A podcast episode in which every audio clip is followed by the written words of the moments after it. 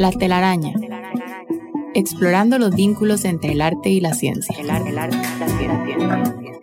Científicos y artistas destacados construyen a partir de sus diferencias una telaraña de ideas y pensamientos y nos demuestran que al final todo está entrelazado. Déjate atrapar por esta telaraña, conducida por Jürgen Ureña, producida por Emma Tristán. La telaraña, por Amplify Radio. Buenos días, mi nombre es Jürgen Ureña y les doy la bienvenida a un episodio más de La telaraña, que es un programa que conecta, reúne y atrapa a científicos y artistas cada lunes a las 7 de la mañana. Nuestro programa de hoy se titula Nada como el Sol, que es un título que le hemos pedido prestado a Sting, a, a, uno de sus discos, y conversaremos un poco sobre procesos como la fotosíntesis de las plantas o la producción de vitamina D en nuestros cuerpos, que hacen del sol un elemento sin duda imprescindible para la vida. Eh, el sol también es una fuente importante de energía y un elemento clave en el diseño y la construcción de los espacios que habitamos. Para conversar precisamente sobre esto, sobre las relaciones entre el sol, las energías limpias y el diseño sostenible, contaremos hoy con la presencia de la física Mónica Morales y el arquitecto Juan Carlos Sanabria. Muchas gracias Mónica y muchas gracias Juan Carlos por acompañarnos esta mañana. Eh, gracias Jürgen por la invitación. Saludos Mónica. Saludos, gracias por la invitación igual. Muchas gracias Mónica. Mónica nos acompaña de forma virtual desde Holanda, donde trabaja como profesora y lidera un equipo de investigación en la Universidad de Twente. Antes de ese trabajo fue líder de equipo en el Laboratorio de Energía Fotovoltaica de la Escuela Politécnica Federal de Lausana, en, Suiza y cuenta con un doctorado en física de la Universidad de Leiden en Holanda y una maestría por la Universidad de Wright State en Ohio, Estados Unidos. Eh, en este momento sus investigaciones se concentran en la ciencia de materiales, específicamente en el descubrimiento, el desarrollo y la comprensión de materiales que se utilizan en las celdas solares.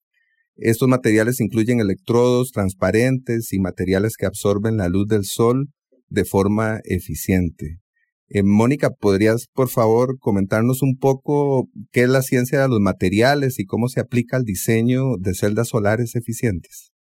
Sí, claro. Este, bueno, primero, gracias por la invitación otra vez. Muchas gracias por estar Un aquí. placer de estar veras aquí, que sí. aunque sea de lejos.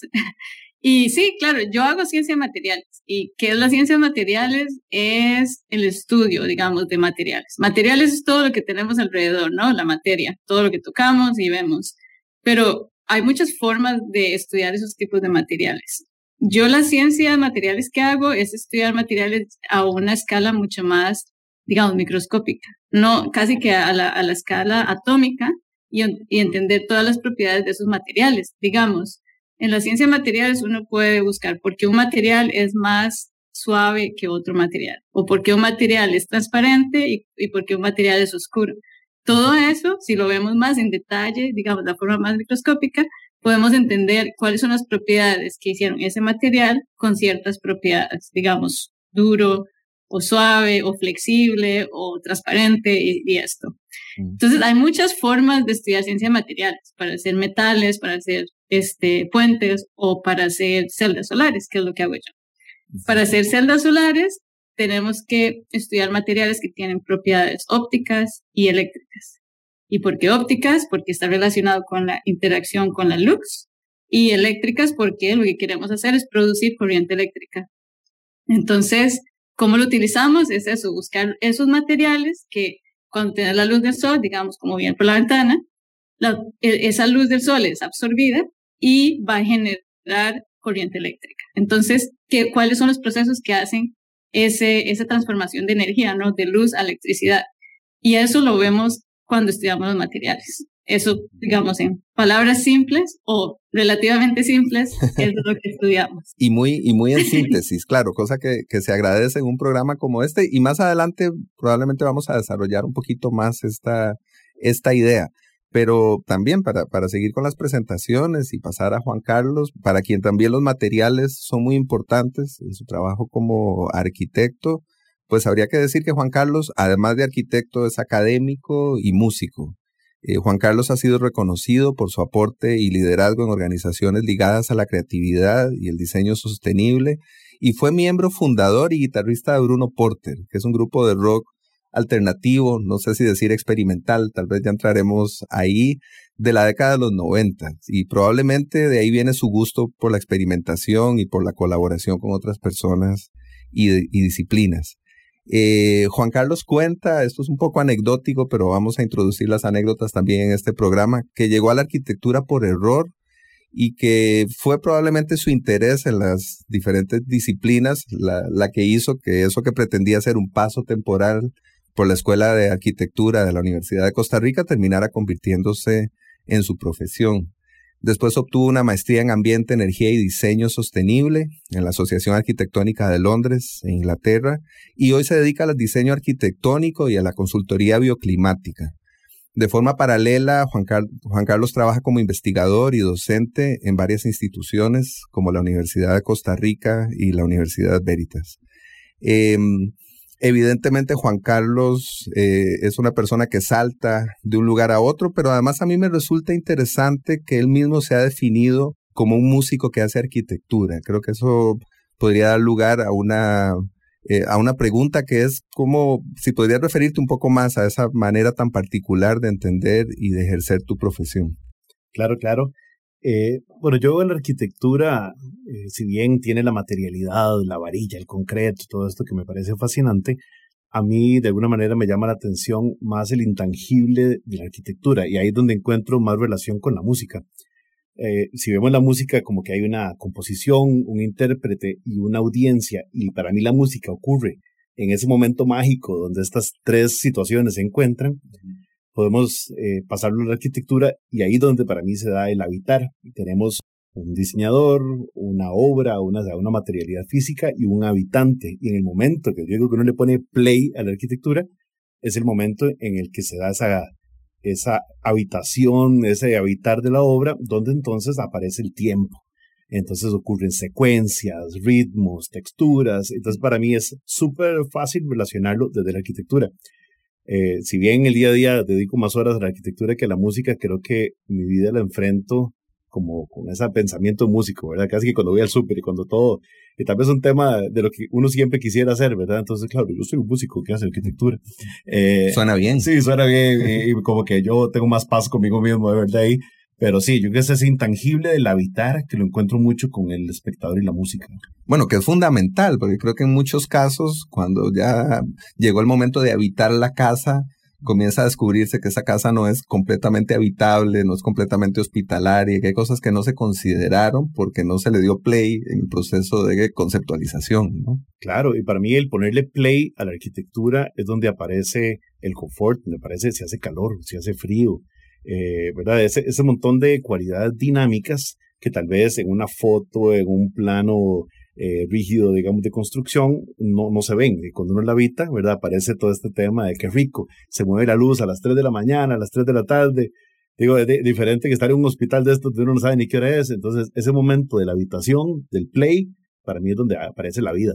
Claro, por dónde entra la luz. Nosotros vemos desde acá a Mónica al lado de su ventana y entendemos que ella está ahí porque ese lugar es, es placentero, es agradable, porque permite también que esa luz eh, llegue al espacio de trabajo. Así que de, de la luz, precisamente de la luz del sol y de otros materiales que producen luz, es justamente de lo que trata nuestro programa.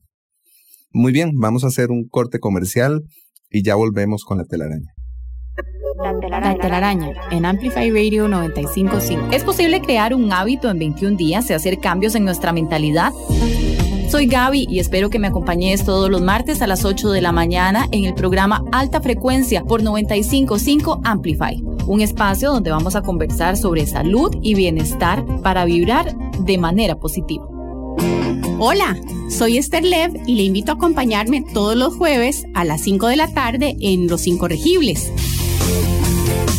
un espacio de refrescantes entrevistas sobre aquellos que han decidido hacer las cosas a su manera por Amplify Radio 955. Los espero. Vínculo y tejido. Arte, ciencia, trampa. Los hilos que conectan la vida de nuestros invitados construyen la telaraña. en Amplify Radio 955. Estamos en la telaraña con la física Mónica Morales y el arquitecto Juan Carlos Sanabria, en un programa que hemos titulado Nada como el Sol. Y le solicitamos a Mónica, como hacemos generalmente en este programa, un, un tema musical para escuchar y comentar, y propuso escuchar Amor Amarillo, que es un, un tema del argentino Gustavo Cerati. Escuchémoslo y al regreso lo comentamos. Que pienso un, un totalmente. Muy bien, a eso vamos. Verdad, verdad.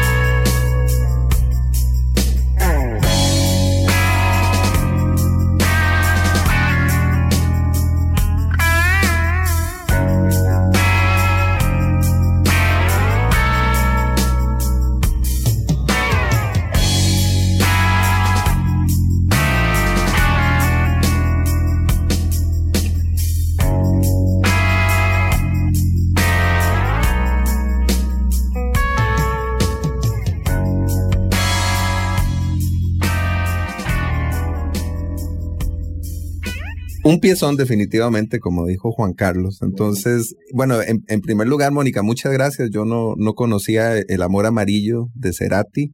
Y después, pues contanos, por supuesto, además de ser un piezón, ¿por qué querías que escucháramos este tema hoy? Bueno, escogí esa canción por dos razones muy, muy simples, la verdad. Este, la primera, porque toda la vida he sido fanática de Gustavo Cerati, siempre. Y creo que los que vayan a escuchar este, si algunos fueron de mis amigos, son de mis amigos de Costa Rica, van a decir definitivamente Mónica iba a escoger Gustavo Cerati. Esta es Mónica. Esta es Mónica, exacto. Y la segunda razón muy simple es el, la canción es Amor Amarillo y es el color, el color amarillo. ¿Qué, ¿Qué es lo que nos dice el color amarillo, no? Este, lo relacionamos con el sol y eso también Cerati lo, lo, lo pone como sinónimo, ¿no? Al sol.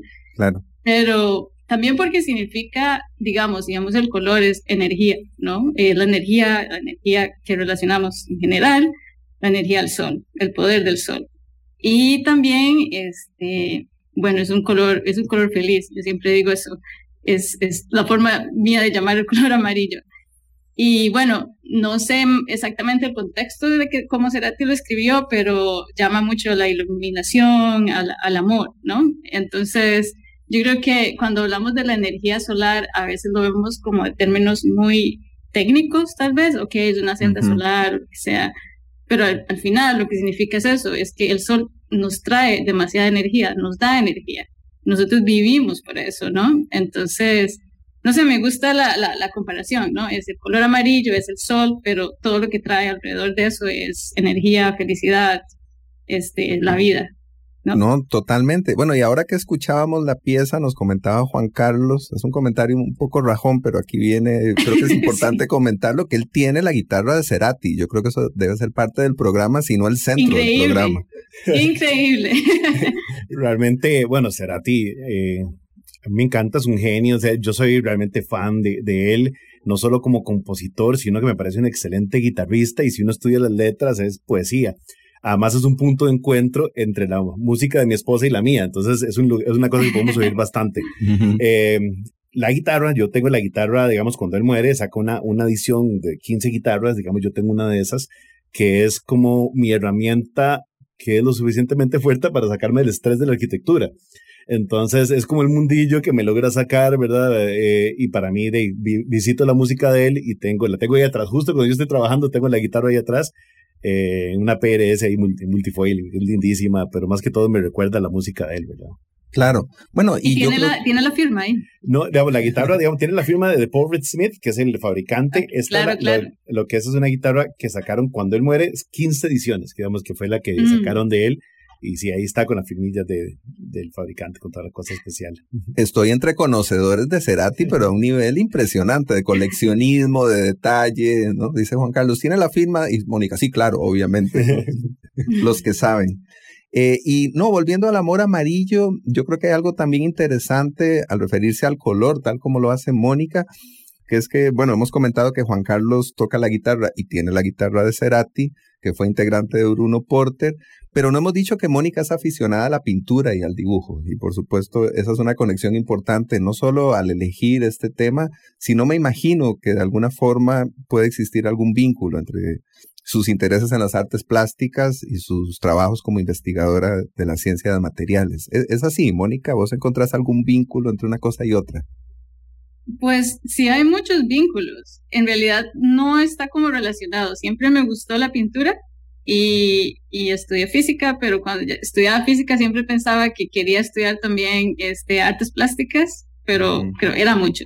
Y de hecho, bueno, ahora estoy contenta que decidí así, soy científica y hago pintura como, digamos, mi, digamos, en los fines de semana o cuando, también es una forma de desestresarse, ¿no? Es como, uno en la ciencia está como muy, todo como muy bien definido y pintura es como algo completamente abstracto.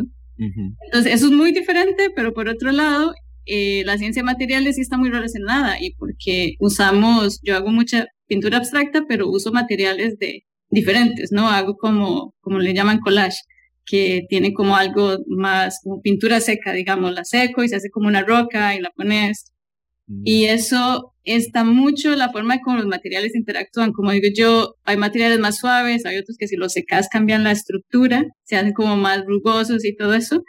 Y en eso va mucho la ciencia de materiales, claro, entender cómo este material va a reaccionar con ciertos, digamos, químicos. Y los químicos es lo que usas para hacer la pintura. y por otro lado, los colores. Los colores también, porque la, cómo se ve una pintura está relacionada también cómo le llega la luz a la pintura y, y cómo refleja esos colores.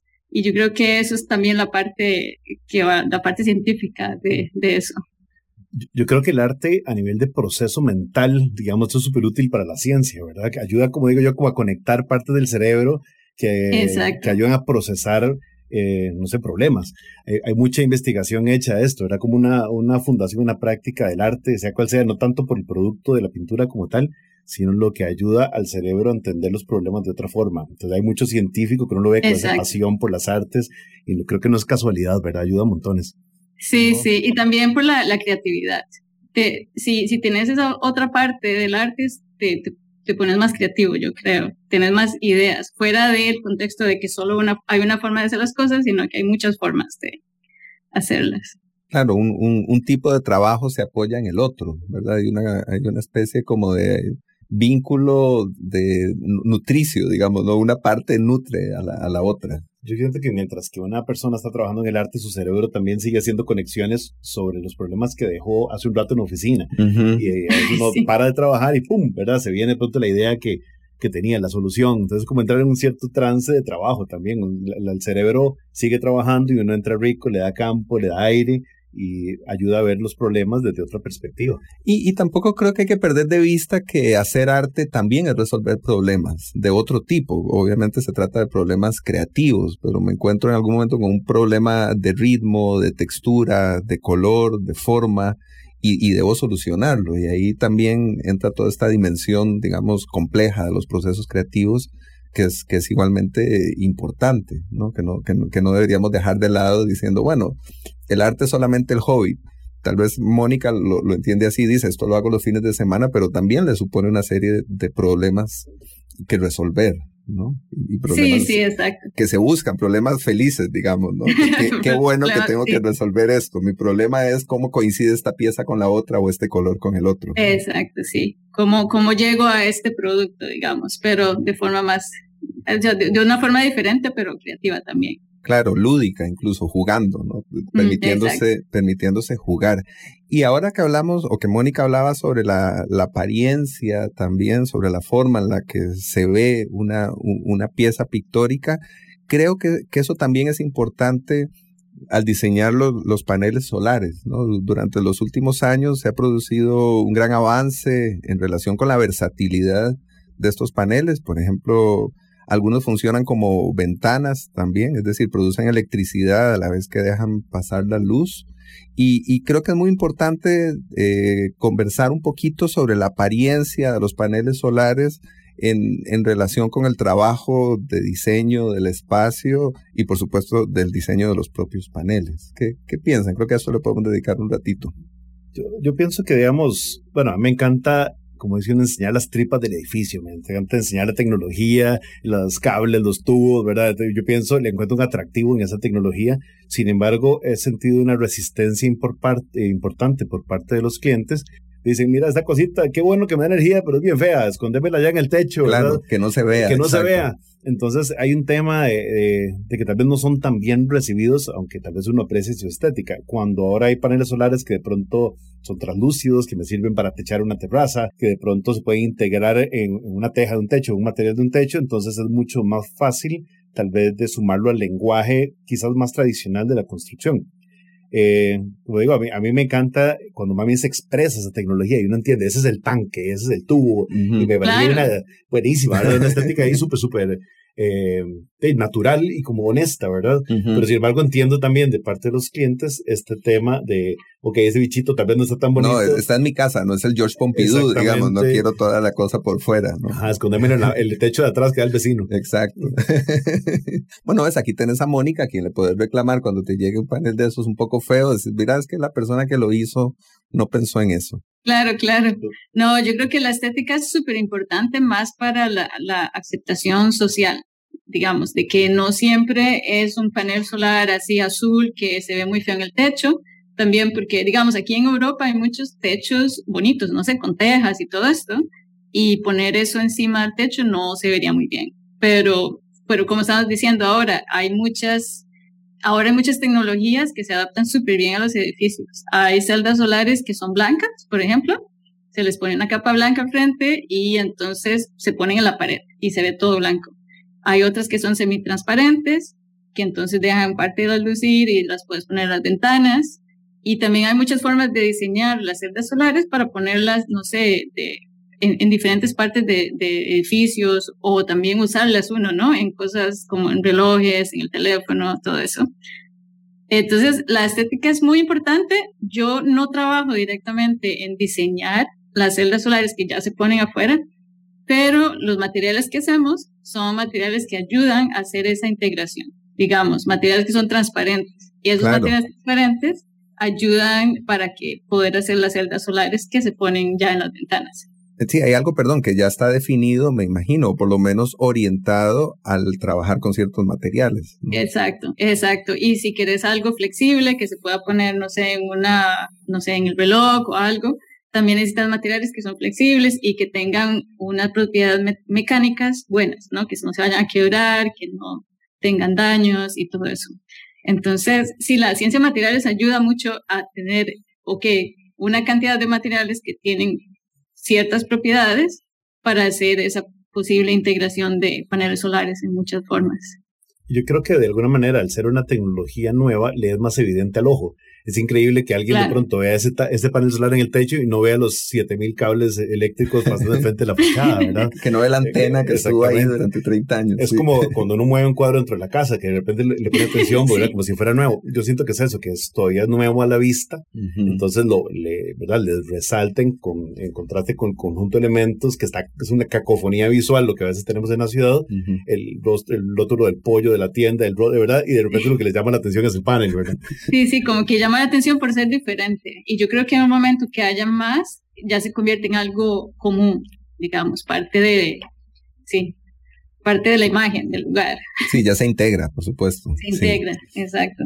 Sí. Bueno, y vamos a hablar después del siguiente corte comercial, ya no solamente de la, de la apariencia, sino por supuesto de, de la función o las muchas funciones de estos paneles solares y por supuesto vamos a hablar también de arquitectura, de, energías limpias, vamos a entrar un poquito más en, en, profundidad en el tema que nos hemos propuesto hoy en la telaraña después del siguiente corte comercial. Ya venimos. La telaraña en Amplify Radio. La telaraña. Hola, los invito a escuchar Aleatoria todos los lunes a las 7 pm por Amplify Radio 955 un espacio donde transitaremos por una gran variedad de géneros y bandas intentando crear un mundo paralelo al de los singles. Mi nombre es Mauricio Artavia y los invito a sintonizar aleatorio donde el sentido común de la música es el menos común de los sentidos. Somos la radio que se escucha ahora, una mezcla de música y contenido. Somos cultura, somos arte, somos comunidad. Amplify Radio 955, la voz de una generación. Somos la radio que se escucha ahora, una mezcla de música y contenido. Somos cultura, somos arte, somos comunidad.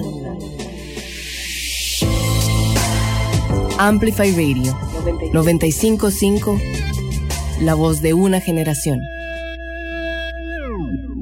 Científicos, artistas, humanos, descubriendo lo que nos separa, lo que nos une. La telaraña en Amplify Radio 955. Hola otra vez, estamos aquí en La telaraña con Mónica Morales y Juan Carlos Sanabria en un programa que titulamos Nada como el Sol. Hace algunos minutos escuchamos a Gustavo Cerati por sugerencia de Mónica y ahora es el turno de Juan Carlos, que nos propone escuchar Hurt en la, en la voz de Johnny Cash. Escuchémosla.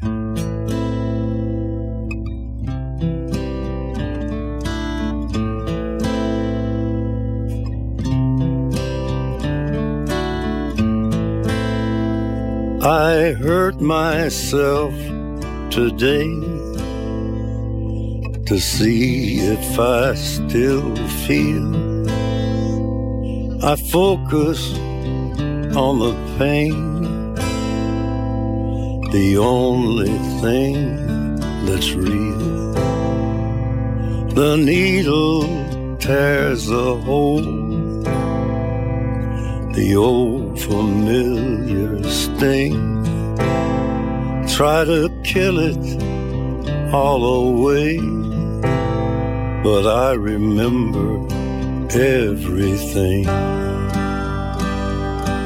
What have I become? My sweetest friend. Everyone I know goes away in the end. And you could have all. My empire of dirt. I will let you down. I will make you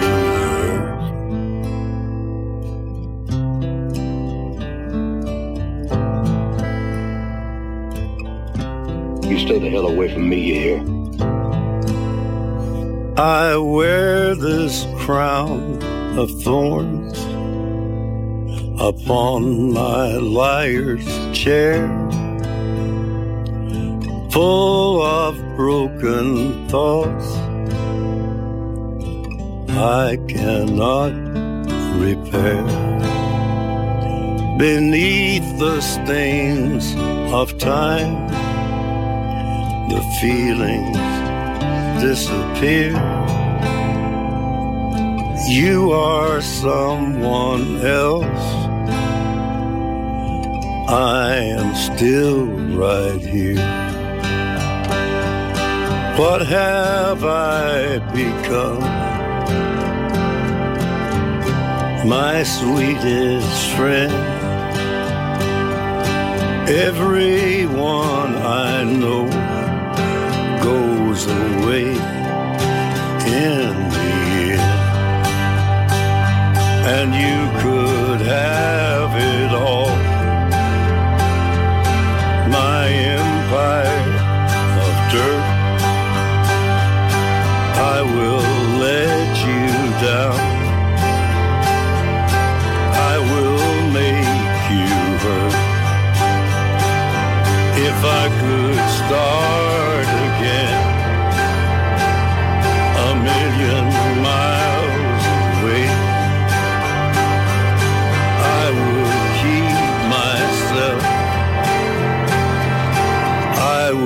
find a way. Ok, eso era Hurt en la voz de Johnny Cash, que es probablemente uno de esos covers que supera a la versión original. ¿Por qué querías que escucháramos esto hoy, Juan Carlos? Eh, bueno, yo siempre he querido cantar como él. No, no. Eh, Está bien, es una buena es razón. una buena razón. No, no, Sí. pero yo pienso que cuando yo me acerco de alguna manera a, a la luz, eh, lo hago de- un poco extraño, lo hago desde la oscuridad. Y creo que es una manera de cómo enfrento muchas cosas en la vida. Yo no me imagino como ¿verdad? el Teletubby saliendo del arcoíris, Ujú. sino generalmente lo entiendo y por eso esta canción para mí es una canción oscura, profunda, con, decíamos, Johnny Cash, aunque es una versión que no es original de él, como que él entiende y de hecho le da un significado a ese sufrimiento visceral propio, ¿verdad? Entonces para mí es una canción oscura que me hace de ahí empezar a buscar la luz. Entonces yo pienso, y es un tema tal vez interesante cuando uno entiende la radiación, ¿verdad? Desde esa perspectiva, yo pienso que para los arquitectos de alguna manera la luz nace desde la penumbra. Eh, Bruno Staño, arquitecto de origen chileno que trabaja aquí en Costa Rica, decía, ¿verdad? Que en Costa Rica nosotros, más que buscar la luz como los daneses o una cosa así, buscamos primero la sombra. Claro. Yo, yo pienso que esa, esa luz nosotros la entendemos eh, como ese, una grieta, como esa, esa perforación que empieza a entrar de manera, digamos, más poética, más calculada, como queramos verlo, eh, hacia un edificio. Entonces, claro, la abundancia del sol en- aquí en el trópico es tanta que nosotros más bien le bajamos el volumen, le damos como un rol, le damos ritmo, la entendemos y ahí ¿verdad? aparece, eh, florece la luz. Pero entonces creo que con muchas cosas en la vida, ese entendimiento, la luz desde la sombra, originando de la sombra o de la oscuridad como tal, y empieza a aparecer la grieta que, ¿verdad? que le da tiempo, que le da optimismo, eh, un montón de cosas. Entonces siento que esta pieza es una buena oscuridad para comenzar.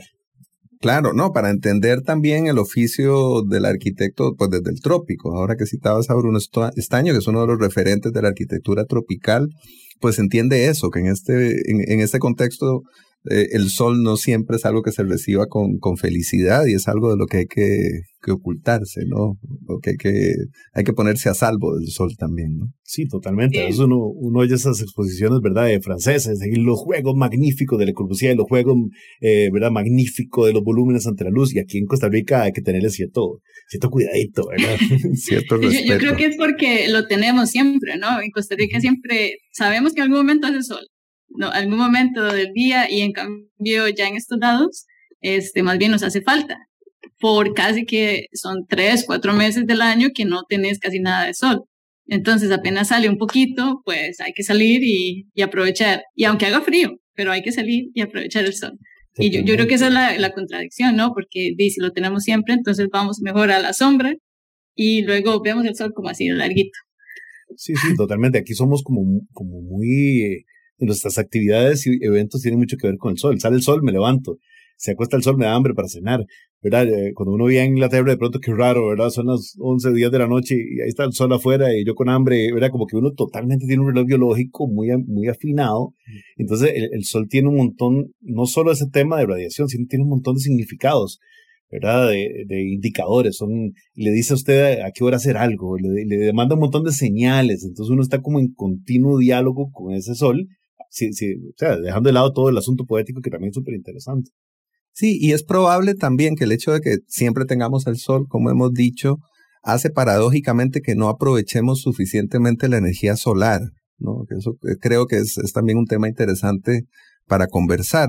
tenemos muchos días de sol al año y sin embargo no se utiliza suficientemente su energía, por ejemplo, para producir electricidad.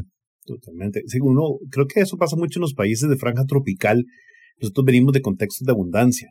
O sea, echamos una, una semilla y a los meses tenemos un árbol. el agua nos sale hasta por los poros, ¿verdad? Nos cae por donde queramos, la energía. Entonces, como que somos, somos una cultura de la abundancia, por lo tanto, nos cuesta de alguna forma pensar en eso, en la energía solar como un recurso alternativo, en que cuando nosotros estábamos en la escuela, el, agua era un recurso inagotable, ¿verdad? Y no se fue tan, o sea, no somos tan viejillos, ¿verdad? Claro. Hace poco. Entonces, venimos de, una cultura de, de, que todos los recursos eran inagotables, entonces nos hace, nos cuesta pensar en, mira, pensate en un tanquecito, pensate en un recurso de panel solar para usar otra alternativa pero hay, que hacer un cambio, digamos, de, mente. Claro, totalmente. No, eh, que esta situación además justamente iba a, proponerle a Mónica eh, conversar sobre esto, porque creo que para ella debe ser muy notorio, ¿verdad? Desarrollando esta tecnología en Europa, cómo, cómo existe una, una gran eh, conciencia de la importancia de la luz del sol que no tenemos nosotros acá. ¿Cómo, cómo vive Mónica esa relación teniendo un pie allá y otro acá, ¿no? Ese contraste. Sí, sí, claro. No, yo creo que es cierto esto, digamos, de que en Costa Rica la energía del sol, digamos, sí, la energía solar no se aprovecha tanto como podríamos aprovecharla.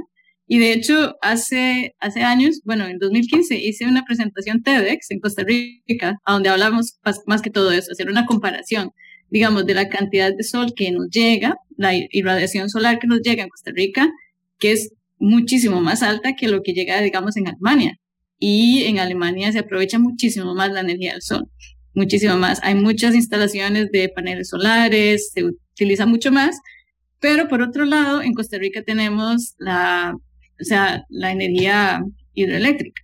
Entonces, como tenemos tantas plantas, tampoco es que estamos tan mal, este, pero tenemos que ayudar a eso con más, con más utilización del sol. Yo creo que ahora está cambiando mucho la idea, ya los paneles solares son un poco más baratos, ya la gente lo empieza a considerar mucho más, yo creo. Y eso está creciendo y yo espero que vamos a llegar a un momento en que podamos utilizarlo mucho más. o sea, ya existe más conciencia que antes. Yo creo que tiene mucho que ver también con infraestructura. Vamos a ver, en el, el sentido de por qué una persona decide o no usarlo. Yo aquí en San José, de, nada más llego a dejar un cable de la cometida que pasa al frente de mi casa y lo meto y la conecto a mi, mi servicio, a mi casa. Digamos, como yo trabajo en Guanacaste o trabajo en, no sé, las, en las playas, sectores más lejanos, que no hay una infraestructura realmente que me esté llevando energía, o me dice, mira, tenés dos KVAs para tu proyecto, cuando eso no me enciende nada, ¿verdad? Entonces, de repente, hace mucho más sentido eh, digamos, tener, esta, aparte del ahorro y aparte de, un tema de sostenibilidad, tenemos es que hay que traer eso desde otro lado, ¿verdad? Hay que jalarse esta energía, transportarla desde lejos, los cables, los postes, toda esa infraestructura, eh, ¿verdad? Y de, repente tenerlo en su casa, digamos, o generarlo en el sitio, ¿verdad? Que tiene como toda la lógica del mundo. Claro. Sí, sí, que es local y que después de un momento te das cuenta que tenés electricidad hasta gratis. Un día con buen sol tenés electricidad gratis y eso, eso es buenísimo, pero la idea de verlo así, cuando tienes que invertir y todo, no, no se ve inmediatamente. Entonces es una, es una inversión y luego vas viendo los resultados con los años. Y es una inversión que supone planificación, ver hacia el futuro, cosas que tal vez no están muy arraigadas en nuestra idiosincrasia, ¿no? Tal vez estamos entrando aquí en otros temas, pero creo que ese, que eso debería seguramente jugar un rol importante. Al mm, decir, bueno, ¿en, cuánto tiempo voy a amortizar la inversión de este panel solar? Pues no, no lo hago y ya está. Hay, hay, un tema, yo creo que a mí me toca mucho dialogar con ese cliente que está pidiendo su préstamo en el banco puedo decir que la mayoría de los clientes hoy me solicitan tener previstas para toda esta tecnología y lo que los frena de incorporarla es ese pico de inversión inicial, ¿verdad? Que nos dice, uy, es que esos, esos esa plata adicional que yo sé que la voy a recuperar en el tiempo, pero hoy no la tengo y hace la diferencia entre construirlo hoy o no. Ahí donde tal vez un incentivo, alguna otra cosa, ¿verdad? Que nos pudiera ayudar a prorratear este costo en el tiempo del inicio porque es lo que les dice. Cuando les dice, esta es la cotización, todo tiene sentido, ya ahora estoy convencido, todo, todo tenía sentido, pero dice, uy, no me da, no me dio e, e, ese piquito para el préstamo, ¿verdad? Entonces, al final creo que hay un tema de inversión inicial que ha frenado al consumidor común, digamos, de, proyecto individual. Entonces, ¿ustedes piensan que sí existe una, conciencia suficientemente eh, presente en, en, los consumidores o en las personas que están construyendo y el, y el problema tiene que ver más con, este, con esta falta de apoyo eh, o incentivos para la incorporación de tecnologías que produzcan energías limpias. Yo creo que sí, en parte. Yo creo que hay mucha conciencia ya en eso. Mm. No, no puedo hablar por todo Costa Rica en general, pero se nota más la conciencia en, en, que necesitamos tener más paneles solares y esto a mí me parece que está más en, ahora hay que como motivar, incentivar el, el, uso de paneles solares. Sí, a mí, por ejemplo, los clientes más jóvenes casi lo tienen como un default, digamos, como un tema de, mira, la energía solar, eh, tema de conserva de agua, digamos, ya viene como, ya pasaron por ese proceso de, de, de alistarse culturalmente, ¿verdad? Eh, como los abuelos de uno que abrían la, la, ventana del carro y tiraban la basura, ¿verdad? Y pues la siguiente generación ya no. Claro. Eh, el, tema de tener cuidado con las azúcares y todo, de pronto como que hay un tema de que entendimos la, la sostenibilidad y ya, ya, mi hijo creció con eso, yo estoy seguro que él se lo va a pedir a, a su diseñador o a su inmobiliaria, digamos, como algo que para él le parece un elemento básico. Bien, bueno, pues creo que con esta idea nos quedamos en, este momento. Vamos a nuestro último corte comercial y ya regresamos con la telaraña. La telaraña en Amplify Radio. La telaraña. Qué Intensas es un espacio libre de juicio y lleno de realidad compartida, a donde con mucha vulnerabilidad vamos a compartir historias personales y de nuestras invitadas. Nos pueden escuchar todos los miércoles a las 7 y media en Amplify Radio. La voz de una generación.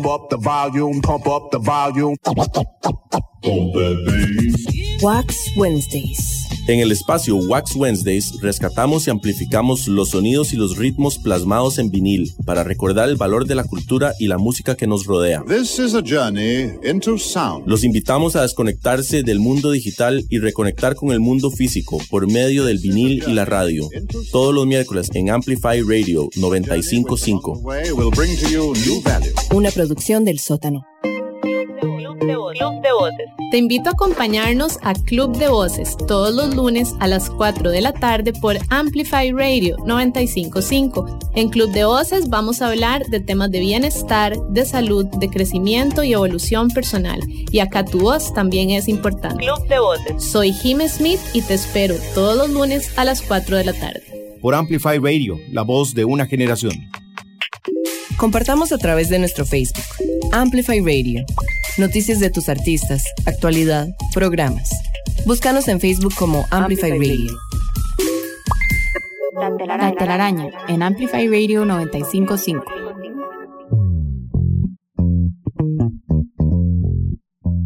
Estamos en la telaraña en un programa que titulamos Nada como el Sol con la física Mónica Morales y el arquitecto Juan Carlos Sanabria. Eh, y en este programa tenemos una sección que hemos llamado el invitado ausente.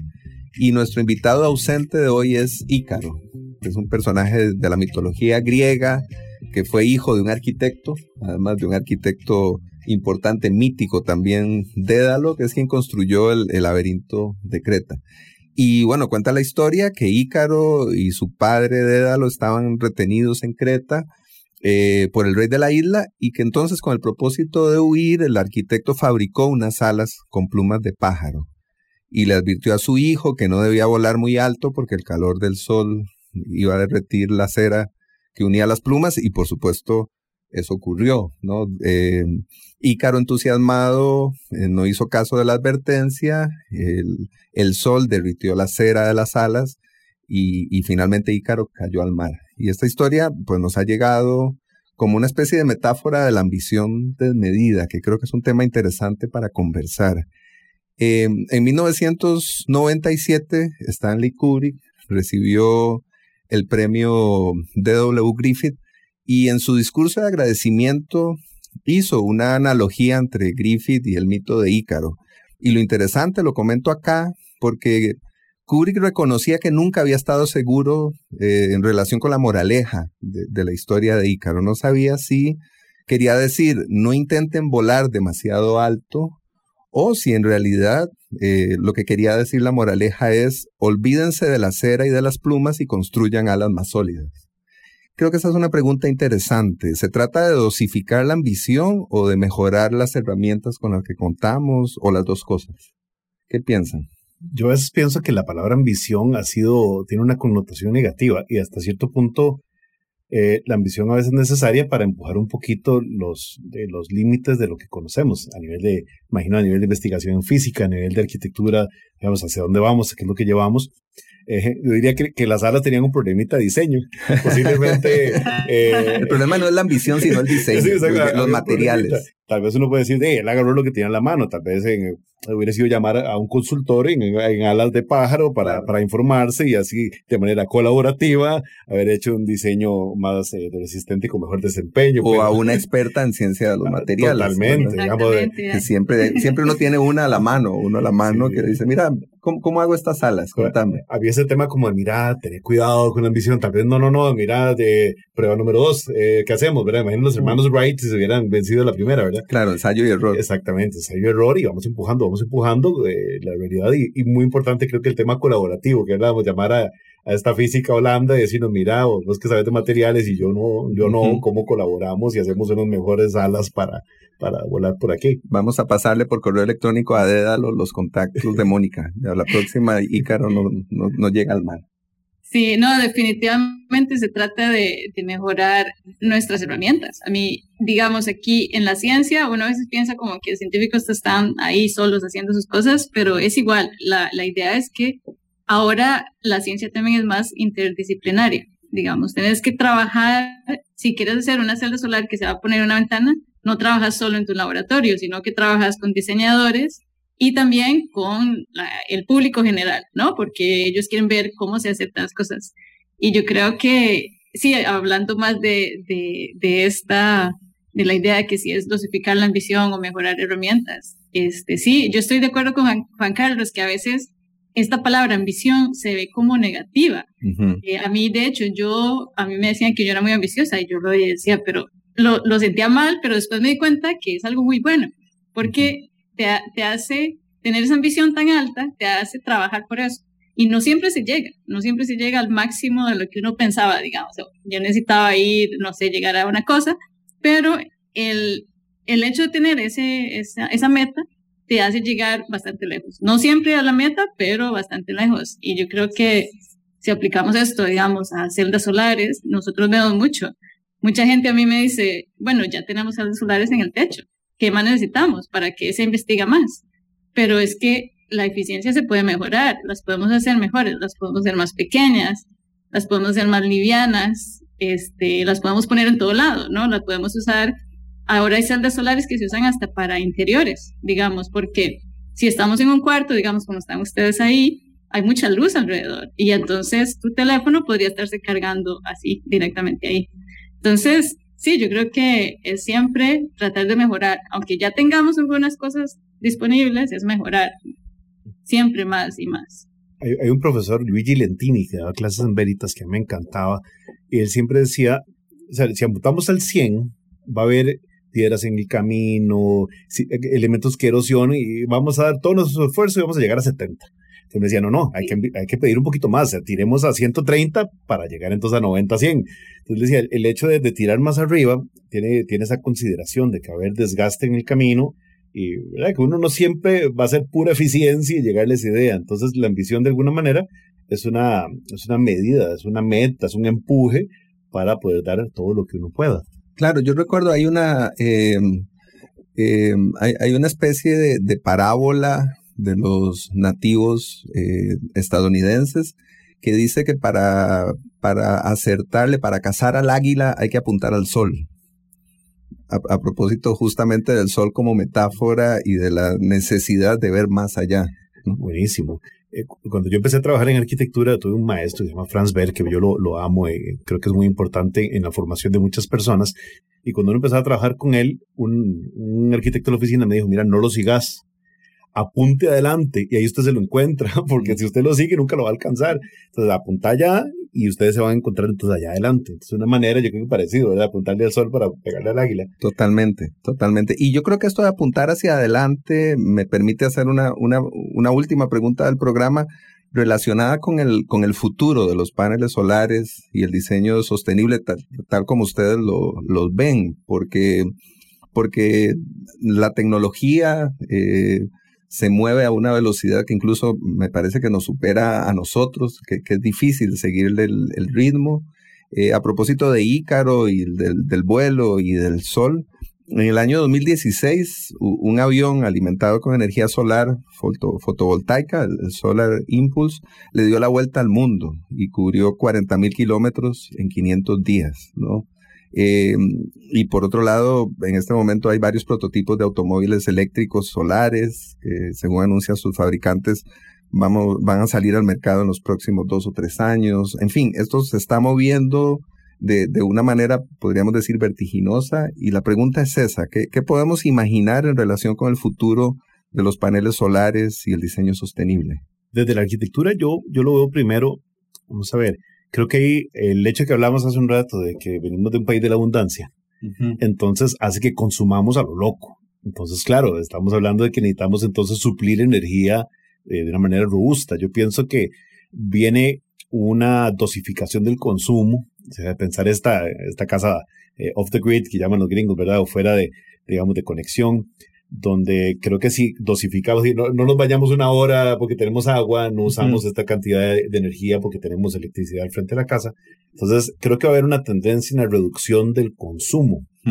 Eh, de manera que entonces podamos eh, responder, ¿verdad? Con, con, una fuente de energía no solo sostenible, sino también no tan gigante, ¿verdad? Un poquito más, eh, un poco más pequeña. Entonces yo pienso que hay hábitos de consumo que creo que van a cambiar. Cada vez vamos a ser un poquito menos consumistas en ese sentido. Eh, pienso en, términos de uso de la energía, del uso del agua y de otros recursos, y entonces nos va a ser más fácil eh, entregar ese recurso de una, de una forma sostenible. Eh, definitivamente creo que cada vez va a estar más integrado. Digamos, no va a ser como a tecnología y allá la construcción, sino van a ser una, de, como decía, ¿verdad? la ropa que, que, reduce o que consume la electricidad o que tiene la energía, como ese tema de llegar a cargar va a ser una cosa del pasado que pienso que va a estar tan integrado, cocido, ¿verdad? Que va a ser un híbrido con la tecnología que conocemos hoy. Mónica. Sí, completamente, completamente de acuerdo con eso. Yo creo que el futuro es, vamos a tener celdas solares por todo lado. Mm. Literalmente todo lado. Y entonces, como decíamos, vamos, si tengo el teléfono abierto aquí, va a estarse cargando en estos momentos, con ya sea la luz de aquí, del cuarto o afuera. Y creo que va a estar por todo lado, pero en la parte de tecnología, lo que va a ser muy importante es también fabricar las, los paneles solares de forma sostenible, porque ahora los fabricamos de cierta forma, se utiliza cierta cantidad de energía, pero se utilizan muchos materiales que no hay tanta abundancia en la Tierra. Hay metales que son muy, uh, no, no son tan abundantes como otros, y la, la, digamos, la investigación va mucho ya en, esa, en relación a eso. Dicen que ahora hay tantos paneles solares instalados ya, de hecho, en el mundo, que si contamos la cantidad de materiales que se necesitan, hay que reemplazar otros. Y es algo muy importante que va a pasar. Entonces, no solo utilizarlos, pero también fabricarlos de forma sostenible es va a ser súper, súper importante porque queremos tener paneles solares por todo lado. Y si queremos eso, hay que producir mucho más y hay que producirlos de forma más barata. Entonces, reciclar los materiales, también dispositivos electrónicos y todo eso, pero el reciclaje va a ser súper, súper importante en la, eh, para el futuro. Hay, hay una, una metodología que un profesor que tenía yo en Inglaterra que se llama Klaus Bode, que asesoraba a arquitectos como Norman Foster, Richard Rogers, él decía, tratemos de pensar en que la tecnología es el último recurso, ¿verdad? De alguna manera, optimicemos la ubicación, optimicemos la selección del terreno, optimicemos, ¿verdad? La, la, materialidad, etcétera, de manera que ahora sí, esta tecnología que debería estar presente venga a solucionarnos el pedacito de problema que no solucionamos de una manera digamos, con una lógica campesina, por decirlo así. Entonces él veía, el último anillo era la tecnología, es decir, es importante, pero dejarlo como el último anillo de manera que podamos ir resolviendo antes. Entonces ahí uno dice, va a ser muy presente y posiblemente con, con una dosificación, ¿verdad? Sí, y yo, yo creo que eh, justamente entrando en esta especie de, lógica campesina, en lo, esencial de la luz del sol, a mí me gustaría proponerles escuchar un, un tema musical de Caetano Veloso que se titula justamente Luz del Sol y que inicia con una frase que podría traducirse como Luz del Sol que la hoja traga y traduce en verde nuevo, en hoja, en gracia, en vida, en fuerza, en luz.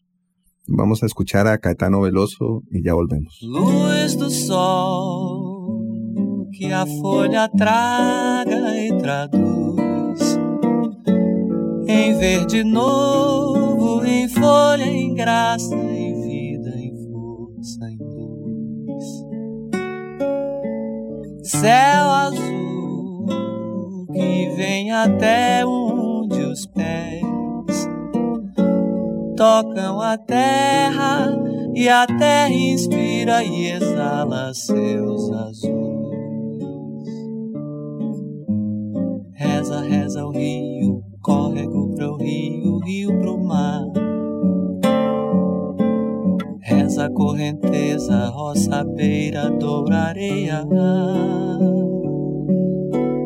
Marcha o homem sobre o chão, leva no coração uma ferida acesa. Dono do do não, diante da visão da infinita beleza. Finda por ferir com a mão essa delicadeza, coisa mais querida. A glória da vida sol que a folha traga e traduz. Em verde novo, em folha, em graça, em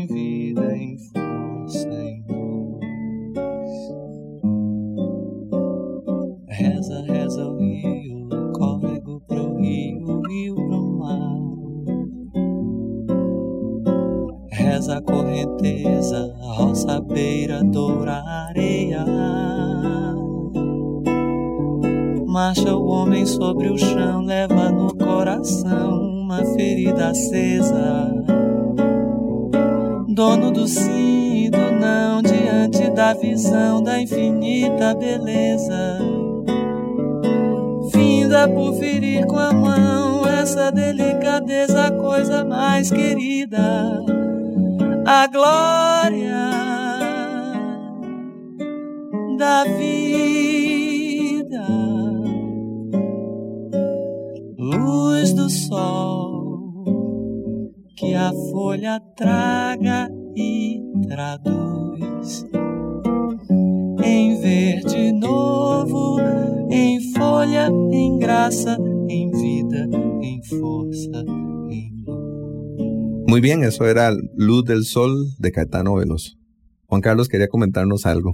Sí, bueno, Caetano Veloso es genial, ese lenguaje y todo, que, que siente uno como que lo están regañando, igual suena precioso, pero a mí lo que me encanta también de esta pieza es que es su voz y su guitarra, digamos, sobre esta guitarra generando un mensaje potente, que si lo traducimos a, un poco al tema del programa, nos hace pensar en, en llegar a la esencia, quitar los excesos, ¿verdad? Y lograr comunicar, construir de todos los temas que estamos trabajando, de manera, digamos, cómo con pocos recursos logramos el mayor efecto y desempeño, impacto. A mí me encanta decirle a los estudiantes de la universidad de ponete tu proyecto a dieta, ¿verdad? De, eh, hacer una arquitectura sin grasa, que es diferente que sin gracia, ¿verdad? Pero de alguna manera queriendo decir como, mira, te sobran mil partes. Entonces yo siento que hacia allá vamos, ¿verdad? Esta canción de Caetano Veloso, que es un poquito, las, las tres que hemos oído hoy, eh, son intérpretes un mensaje poderoso con recursos eficientes, o sea, no es esa, eh, digamos, como que mira, no le llegué, llegué llenemos los instrumentos, lo mismo creo que puede pasar en la arquitectura, mira, no estoy logrando comunicarlo, ponerle más cosas, más columnas, más techos, más materiales, eh, arquitecturas de exceso, vidas de exceso, eh, siento que poner nuestras, nuestras vidas, nuestras arquitecturas, nuestro diseño a dieta en el sentido de lograr un mensaje potente con eficiencia de recursos, nos acerca a este tema de sostenibilidad, nos acerca a usar los recursos que tenemos en abundancia. Eh, es una manera que podríamos ahí como trasladarlo. Totalmente. Bueno, eso me parece una, una, una, gran síntesis del programa de hoy, ¿no? Como una especie de conclusión de, de, de, lo que hemos hablado, entendiendo que, por supuesto, el sol como motivo ofrece muchísimas posibilidades, ¿no? Podríamos eh, referirnos al sol a partir de los muchos significados que, les hemos, que le hemos asignado a través del tiempo, a partir de atributos como la luz, el calor, el resplandor. Podríamos pensar en, en la Francia de Luis XIV, ¿verdad? El, rey sol, o en el mundo contemporáneo de Luis Miguel, el sol de México, ¿no? El sol para nosotros es realmente importante, no, no solo en términos vitales, eh, sino también en términos eh, metafóricos o simbólicos. Así que está claro que habría muchísimo que conversar sobre esto, pero mi pregunta sería si hoy, en relación con lo que intentamos abordar, sienten que se nos quedó algo ahí un poco fuera del tintero o que ustedes quieran eh, proponer como una, como una conclusión o un cierre. Yo creo que el sol es un tema temporal. Eh, le vamos a dar las lecturas de cada época, y la, ahorita lo hablamos, el sol y su sostenibilidad, uh -huh. el sol y poder, el sol y cáncer de piel, ¿verdad? Hay tantas interpretaciones, hablamos ahorita, ¿verdad? De uno, eh, tantas maneras de verlo con la vida de uno. Entonces yo pienso que es, así como este, hay muchos recursos que vale leer desde múltiples perspectivas. Uh -huh. Y creo que eh, la salud de ver los temas con múltiples perspectivas siempre nos llevará a, a cambios positivos. Eh, nada, me, me, encanta verlo con la forma en lo que vivimos y como decimos, hoy no hemos hablado mucho del tema más poético del sol, que como uh -huh. creo en la arquitectura tiene este tema de evitar, de darle tiempo, de lo que significa la luz de las 5 de la tarde en enero para tomar, ¿verdad? Que es como lindísima, ¿verdad? Hay tanto tema que uno podría hablar, ¿verdad? Que esto nos da para hablar 15 días. Pues podemos repetir, más adelante podemos hacer una, un segundo programa de nada como el sol. Ya, ya vamos a ver si los volvemos a atrapar en la telaraña. Mónica. Definitivamente. No, yo creo que la conclusión eh, que ya dijeron el resumen, eh, sí me gustó mucho. La verdad, yo creo que para agregar nada más de que hablar del sol y la sostenibilidad es algo que no solo es de arquitectos o no solo es de científicos, sino que es de todos. En realidad, cuando vemos el sol, para todos significa algo y no es algo que, digamos, trabajar en sostenibilidad no es solo los científicos, sino que todos podemos aportar en algo. Y, y, y, también me, me, gustó mucho la idea de que sí, tenemos muchos recursos y si pensamos en el agua de la misma forma que el sol, es es este súper importante.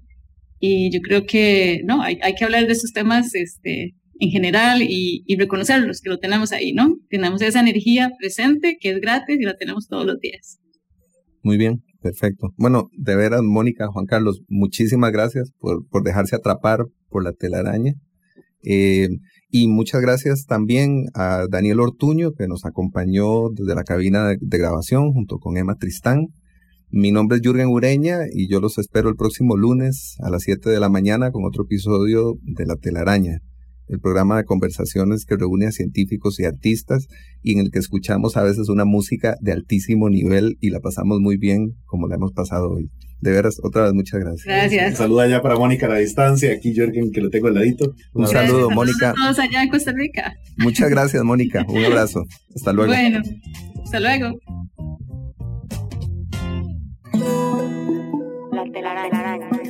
Explorando los vínculos entre el arte y la ciencia. Conducida por Jürgen Ureña.